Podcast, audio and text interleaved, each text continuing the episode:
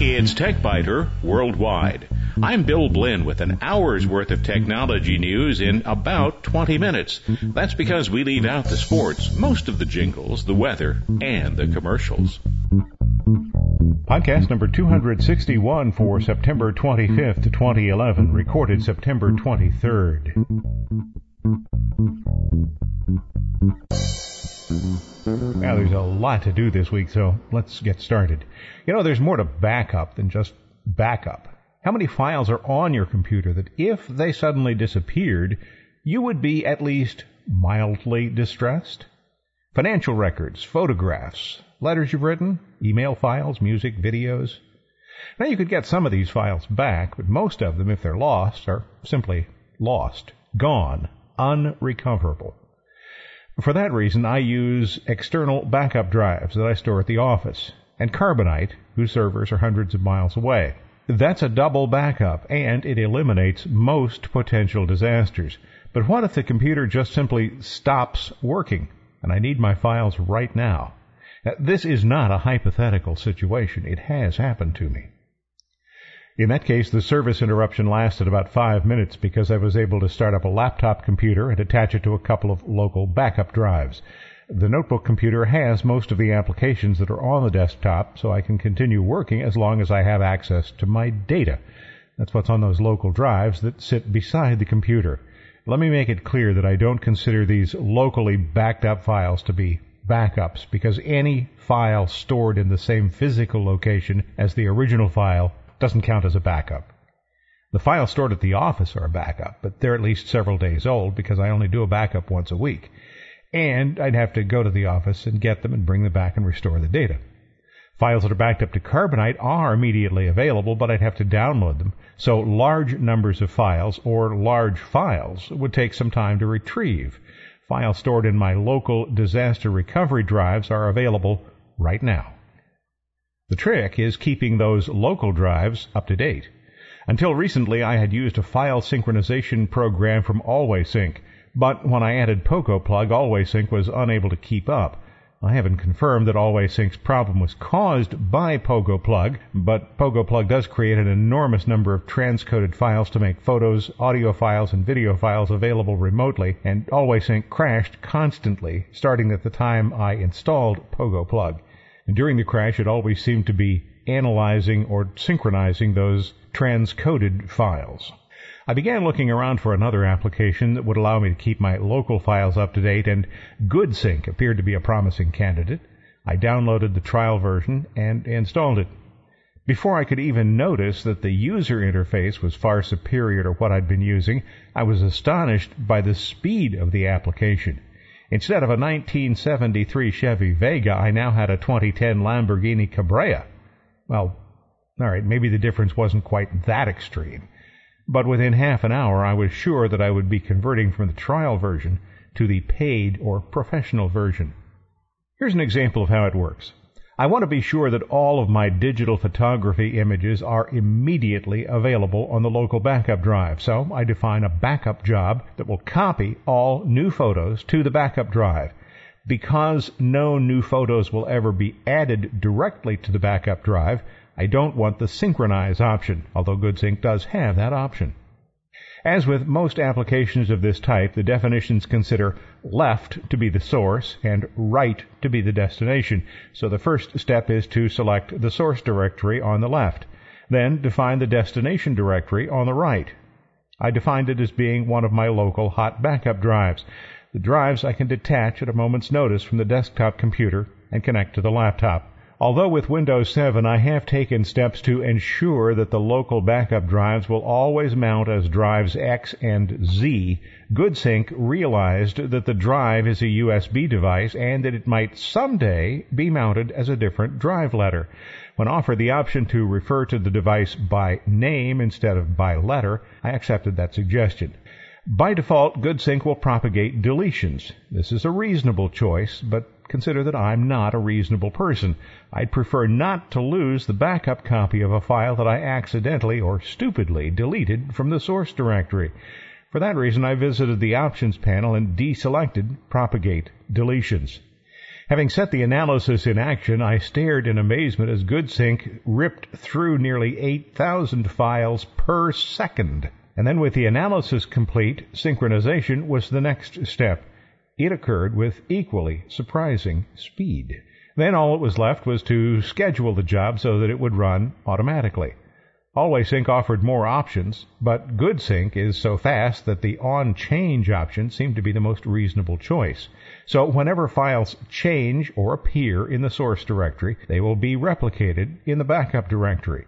Other options include scheduled synchronizations, which I do use for some tasks. For example, my email directory changes every few minutes. I really don't care about having up-to-the-second backups, so I schedule a backup there once a day.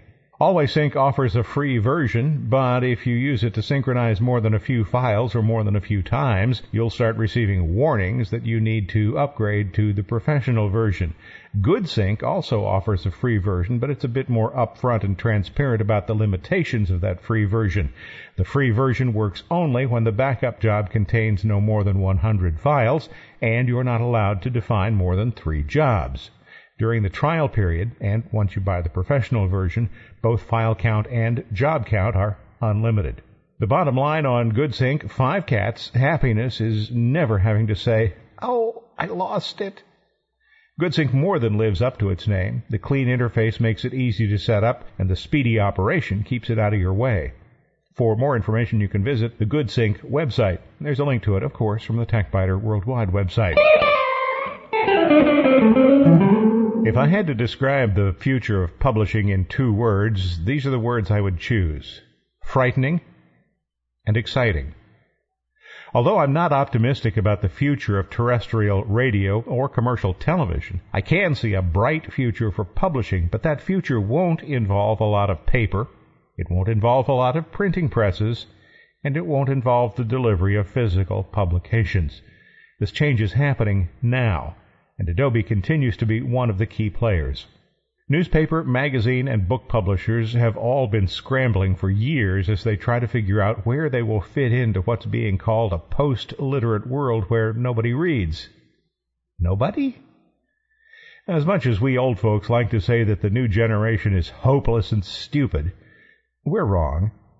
These complaints have been made since the days of the ancients. Plato's writings quoted Socrates, 450 BC, as saying, "The children now love luxury. They have bad manners, contempt for authority.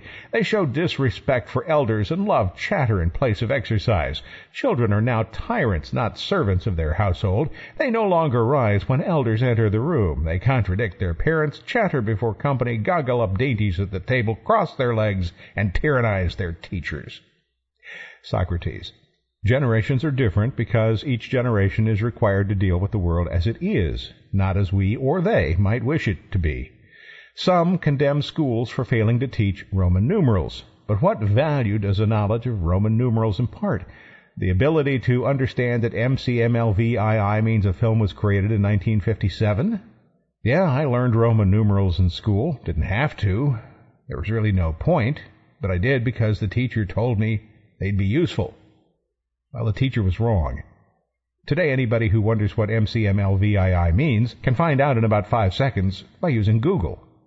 Stupid? No. As Albert Einstein said, never memorize something that you can look up.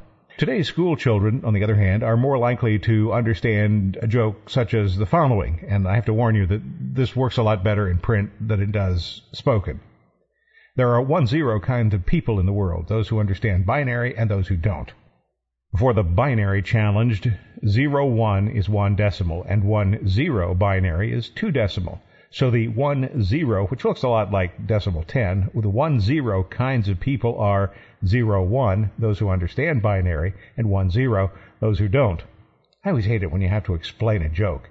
You're probably wondering what this has to do with today's topic, and quite frankly, so am I, so I'll see if I can figure out something. Today's young people may not know Roman numerals. They may not speak English the way we'd like to hear it spoken. They may not possess what we consider intelligence. But they've learned how to make their way through the world so far. They can read what interests them, but they may not want to hold a folded New York Times on the D train. They may prefer to read the newspaper on an iPad or a Kindle. Give people of any age a reason to read, And they will. And that actually has a lot to do with today's topic. Publishers are frightened. Distributing intellectual property via the Internet is scary because the Recording Industry Association of America, the RIAA, felt that any electronic distribution was illegal and immoral. People routed around the RIAA. And because of that, it's now hard to convince people that there is any value in music, let alone any reason to pay for it. Fortunately, services such as Spotify and Pandora make low-cost streaming readily available. People are starting to be willing to accept minimal advertising content or to pay a reasonable monthly fee for the content. The same could be true for publications. The New York Times recently installed a paywall. The Columbus Dispatch is available as a Dead Trees on Your Driveway version or an electronic publication. Magazines such as the New Yorker have progressed to the point that electronic-only subscriptions are available. In fact, Adobe shows dozens of publishers who are currently, as in right now, today, making their content available electronically. When distribution is electronic, some of the publication's costs change dramatically. The New Yorker still needs to hire writers, both staff and freelance, editors, fact-checkers, proofreaders, graphic artists, and designers. But when the publication goes fully electronic, there will be no longer any need for press operators, printing presses, ink, paper, buildings to house those printing presses, paper, and ink, trucks to deliver the magazines to the post office, truck drivers to drive those trucks, or the cost of postal delivery. Yet another nail in the coffin of the U.S. Postal Service. The cost structure changes dramatically, and that's the part that publishers seem to be a little unclear on. Publishers are still pushing $10 a year subscriptions for new subscribers to print publications, while publications such as the New Yorker are trying to convince readers that they should pay $40 for a one-year electronic subscription. You can forgive the average subscriber, I think, for not knowing that $10 per year for a weekly print publication doesn't even cover the cost of postage, to say nothing of writers, editors, fact-checkers, proofreaders, graphic artists, designers, press operators, printing presses, ink, paper, buildings to house the printing presses, and trucks to deliver the magazines to the post office. And by the same token, you can forgive the average subscriber from wondering why an electronic subscription should cost $40. Instead of $10, $40. Well, for a weekly publication, that's less than $1 a week. If it's a daily, you're down to 11 cents a day. Is that a fair cost? Some people will consider any cost too much, but I have faith that people's inherent propensity to do the right thing will eventually prevail. And that brings us to why publishers are very excited. Print's limitations are prodigious. Designers and editors have only so much space to work with. Every photograph or illustration takes up space that could be filled with words. Some articles would benefit from the inclusion of a lot of photographs or some video or audio. Well, that isn't possible with a printed publication, although magazines used to occasionally bind in 33 RPM records. Nobody has a turntable anymore to play those, so you don't see them anymore. Print doesn't do audio or video, and if you include more photos, you've got to cut back on the text. All of those limitations disappear when the publication is electronic. All of them. So the question is, how do we get from here to there? And that is the point of this week's program. Adobe is leading the way. I would expect competition to crop up, but given Adobe's current capabilities in design, graphics, print, audio, and video, it's hard to determine where credible competition will come from. So let's take a look at what Adobe has to offer publishers. The new Folio tool and the Overlay Creator tool are at the center of the future publisher's field of vision. Folio is all about output. Overlay is all about creating interactivity. You typically call on the Overlay Creator panel after you select an InDesign frame.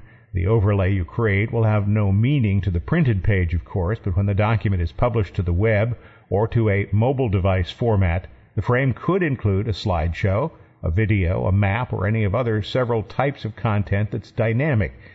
These are things that the user can interact with, choose to view, or skip. The next step is to create a folio file. These files are currently served by Adobe via an iPad application. Other hosting will certainly be available, and more devices will doubtless be supported.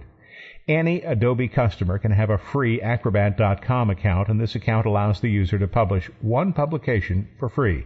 An Adobe Digital Publishing Suite account allows you to generate additional folios and distribute the documents to subscribers.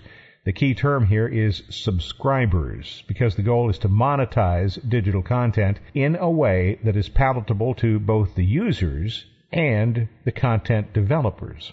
Creating a folio involves publishing one or more InDesign documents. These can then be viewed and tested with the Adobe Content Viewer. That's a new feature of Adobe InDesign CS 5.5. Earlier versions of InDesign exported documents in what seemed like a random order. It wasn't random, of course, but it was common to find captions and asides appearing in front of main articles. Now, the content order can be based on page layout, the XML structure, or the articles panel. That's a new one, which is the big breakthrough. The designer uses the articles panel to specify the exact order in which each component should appear. So now articles will always start with the main title, possibly followed by a byline, and then the main article.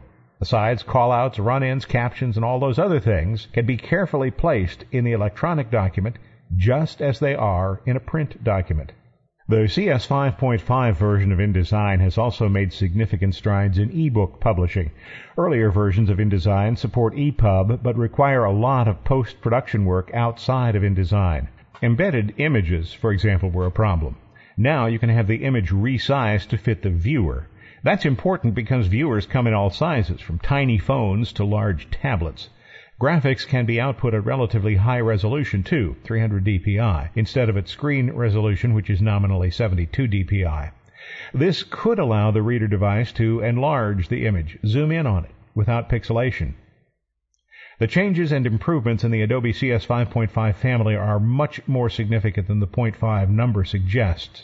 In an effort to keep up with rapid changes in the various industries supported by the Creative Suite, and these are publishing, motion picture, television, audio, and radio, Adobe has moved from its previous 2-year development cycle to a 1-year development cycle. That means that Creative Suite users will pay for updates twice as often if they choose to keep up with the latest updates, but it will also mean that their Adobe toolkits will continue to contain the latest cutting-edge features. The bottom line for the entire Adobe CS 5.5 suite is, what else? 5. Money spent on superior tools is rarely wasted. If you feel it's important to have the latest capabilities to support your clients, CS 5.5 is a must. And if you're still using CS4 or an earlier version, you are missing out on more than you know. On the other hand, if you're using Adobe Creative Suite 5 and you're absolutely certain that you have no need for any of the 0.5 features, then you could probably wait for the upcoming CS6. But before you make that decision, make sure you're considering the functions in all of the applications you use, not just InDesign. And I would recommend downloading the CS 5.5 trial version and at least giving it a test run to see what you think. For more information, visit the Adobe CS 5.5 website. You'll find a link to it from the TechBiter Worldwide website. HTML5 is just around the corner, and I've been watching James Williamson's HTML5 First Look program at lynda.com. One of the things I noticed is that the presentation methods have improved yet again. As web capabilities improve, lynda.com continues to make use of those new capabilities. Williamson's HTML5 program is about 4.5 hours long, and I consider it to be an excellent overview of the technologies that will eventually replace HTML4 and supplant XHTML2 strict. And that 2, by the way, is a numeral 2, but 2 strict is also a good way to look at XHTML2 strict. It's 2 strict and it's 2 strict. Well, anyway, after trying to force adoption of technologies that would break millions of websites, the W3C finally admitted that the path it was following was the wrong one. HTML5 will bring useful new capabilities, but it will be backwards compatible with even badly written HTML pages. What I noticed during the presentation, though, is that Williamson spent more time on screen than has been the case in the past. Typically, lynda.com presentations would start with a video introduction in which we saw the presenter and then transition to a PowerPoint-like presentation for the remainder of the program. Occasionally, the presenter might be visible again at the beginning of each section. The new process more closely replicates live presentations as presenters stand in front of a whiteboard. I really like this presentation method because it's more like a live class. The video presentation cuts back and forth from images of the presenter in front of the screen to just the screen itself. If you're at all interested in HTML5 and what it'll bring to the table, I can enthusiastically recommend the HTML5 First Look by James Williamson. And lynda.com overall is a remarkable resource that has continued to expand and improve over the years. Topics range from the expected technology and design titles to more general discussions of creativity, and even a few documentaries ranging from less than half an hour to slightly more than an hour. Last week's TechBiter Worldwide report on Windows 8 included some errors based on misunderstandings. Now, you're not going to see weekly Windows 8 reports between now and launch time, but I will occasionally let you know how things are going as development continues. And I felt I owed you a few amplifications, modifications, and corrections this week. The next scheduled Windows 8 preview update will be on the November 13 program. Last week I said applications don't close. Well, that's not quite true. Metro applications don't close. If you're using Microsoft Word, it will open on a desktop that looks a lot like the desktop you're now using. Applications can be sized and positioned just as they can right now, and Alt F4 still closes the current application. There's even a place where the traditional Start menu might be located on that desktop. Gizmodo had a comparison this week that, although interesting, seems rather badly flawed in suggesting that Windows 8 may be one of Microsoft's bad operating systems. Windows ME and Windows Vista are usually cited as the bad ones. Gizmodo claimed that Windows 95 was a bad operating system. Compared to Windows XP or Windows 7, Windows 95 would be a bad system. But compared to what it replaced, Windows 3.11, it was a terrific operating system. I found it interesting that Gizmodo omitted Windows NT, which some people consider good and some people consider bad, and Windows 2000, which almost everybody considers good, from their chart. Overall, it seemed like a comparison not worth making. On the TechBiter Worldwide website, you'll see my Start screen on Windows 8. The applications I've installed show up on the Metro Start page. The page itself is extremely wide and lends itself very well to tablets and phones. But on large screens, as in laptops or desktops, the icons are far too large. Today, only two icon sizes exist. They are called large and small. On a regular monitor, they would be called enormous and ridiculously huge. I suspect that the developers are working to create some sizes that are based on dimensions of the screen. At least, I hope they're doing that. Probably the most common question I've heard from listeners and readers is along the lines of, why is Microsoft making all these touchy-feely changes? Some have said it more politely, others have said it with considerable scorn. Most of the people who don't like the change use desktop computers or large and not very portable notebooks. They don't have tablet computers, and for those reasons, their responses are to be expected. But consider this. Microsoft says that more than 2 out of 3 PCs today are mobile devices: laptops, notebooks, netbooks, tablets, slates. For that reason alone, the company needs to address those devices, and keyboard and mouse-centric solutions are the wrong answers.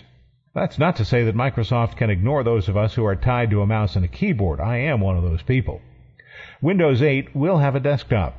Currently, there is just a Start screen, but I hope that the Start menu will be retained for those who choose to use the desktop view, or at least that the Start screen will be modified to allow more customization than is currently available. And a few other brief notes. Windows 8 will continue the idiotic practice of hiding extensions when the file type is known. This can, as always, be turned off, and it's probably the first thing you should do once you install Windows 8, whenever that is, late next year or the following year. The Windows Explorer is going to have a ribbon interface. Some people like ribbons, some don't.